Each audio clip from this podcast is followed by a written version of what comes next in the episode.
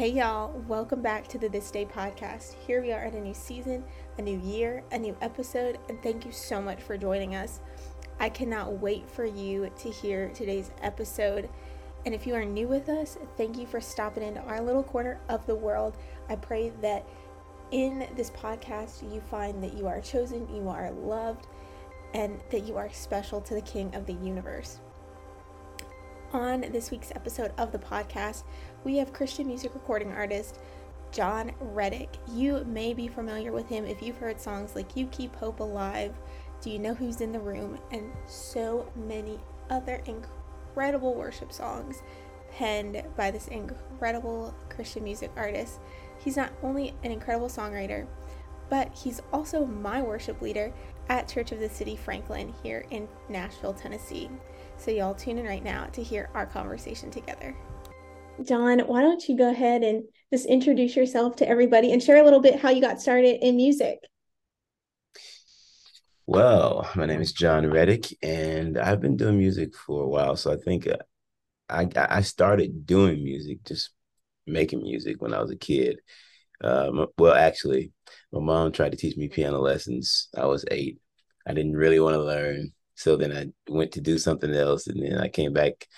I said, "Okay, I'm ready to te- for you to teach me." I was probably a teenager. She was like, "Nope, I'm not teaching you." So then I kind of had to start learning my own, learning on my own. But then I also did it in college, and so um, although I was actually majoring in something else, I ended up changing my major and uh, started trying to pursue songwriting, artistry, things like that. Very. So you have led in so many different worship settings, so many different worship environments.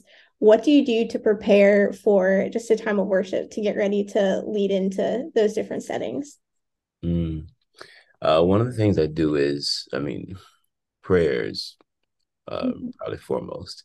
And sometimes I just kind of sit at the piano and just have my own kind of worship time.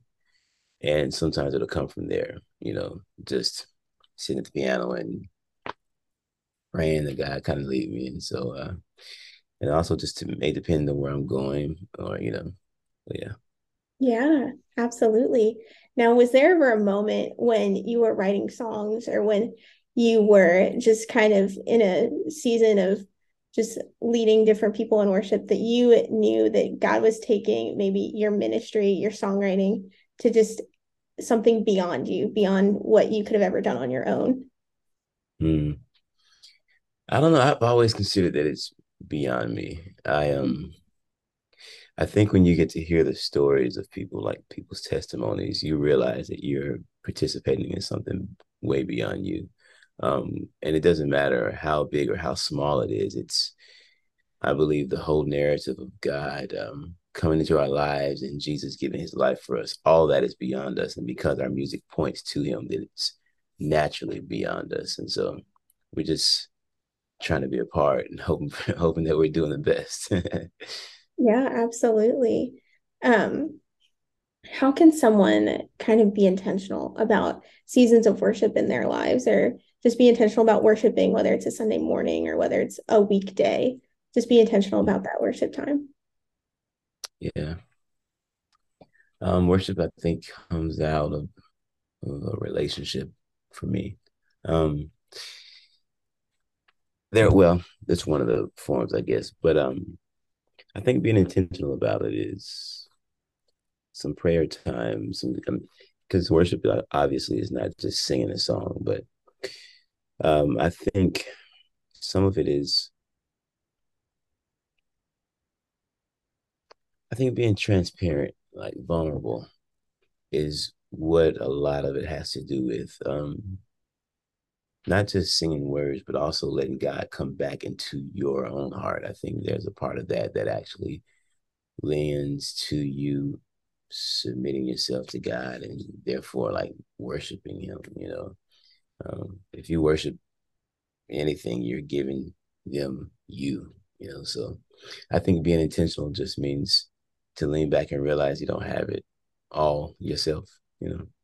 Yeah, absolutely. Now, practically, that could be praying more, or you know, um, in the middle of some kind of thing in your life, you realizing that God has more. Uh, his guidance is better than yours. So then you're lending lending yourself to trusting what he may be saying to you. Sitting, sitting. I think sitting and taking time sometimes. Uh, sitting still actually is a thing that I love to do. That helps you just kind of come back to a spiritual balance in God. You know.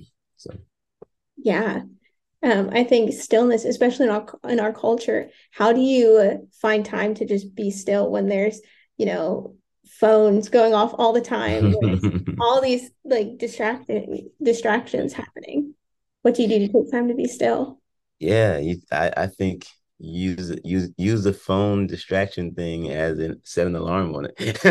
And then yeah. and then set a timer if you have to you know just plan it and put it make it a part of the day. It's it's a old practice but you can get to it in new ways i guess if you want to say you know.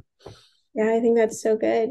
Now what would you tell yourself? What advice would you give yourself 10 years ago knowing what you know now just about life, about music, just anything? I would say keep believing in the dream that you feel like God put in your heart. Like, you know, I think a lot of times there's a dream that hasn't manifested yet, or, you know, trusting God's process. We we have our own kind of process in our hearts and our minds and and that's great you know you plan as much as you can i remember this saying it says plan as much as you can and then go with the flow i think um, I would say to myself, just hold on to the dream that you feel like God put inside your heart because you don't know what he's doing, but he is uh he's always working on our behalf, you know. That's so good. Well, Jon, it's been so good talking to you today. Now, yeah. where can people keep up with you, keep up with all that you're doing with songwriting, all that you're doing with touring, just all the things? Yeah, you can find me on Instagram or TikTok or Twitter, um, Facebook, uh, any of the social media places, and you'll find the music anywhere you listen to music. So that can range from Apple Music and Spotify to Pandora, iTunes, uh, all those different YouTube. So we try to keep those, keep you all, uh, keep things coming your way. That's what we try to do. So. Yeah. Perfect. Well, thanks so much for talking with us. We definitely Absolutely. appreciate it. Absolutely. Thank you. Y'all, thank you so much for tuning in today to this brand new episode with Jon Reddick. Go check out his music, go check out where he's going to be on tour. And if you want to keep up to date with us here at This Day Ministries, you can find us on Facebook, Instagram, YouTube, all the things. We have some pretty exciting announcements coming here in 2023.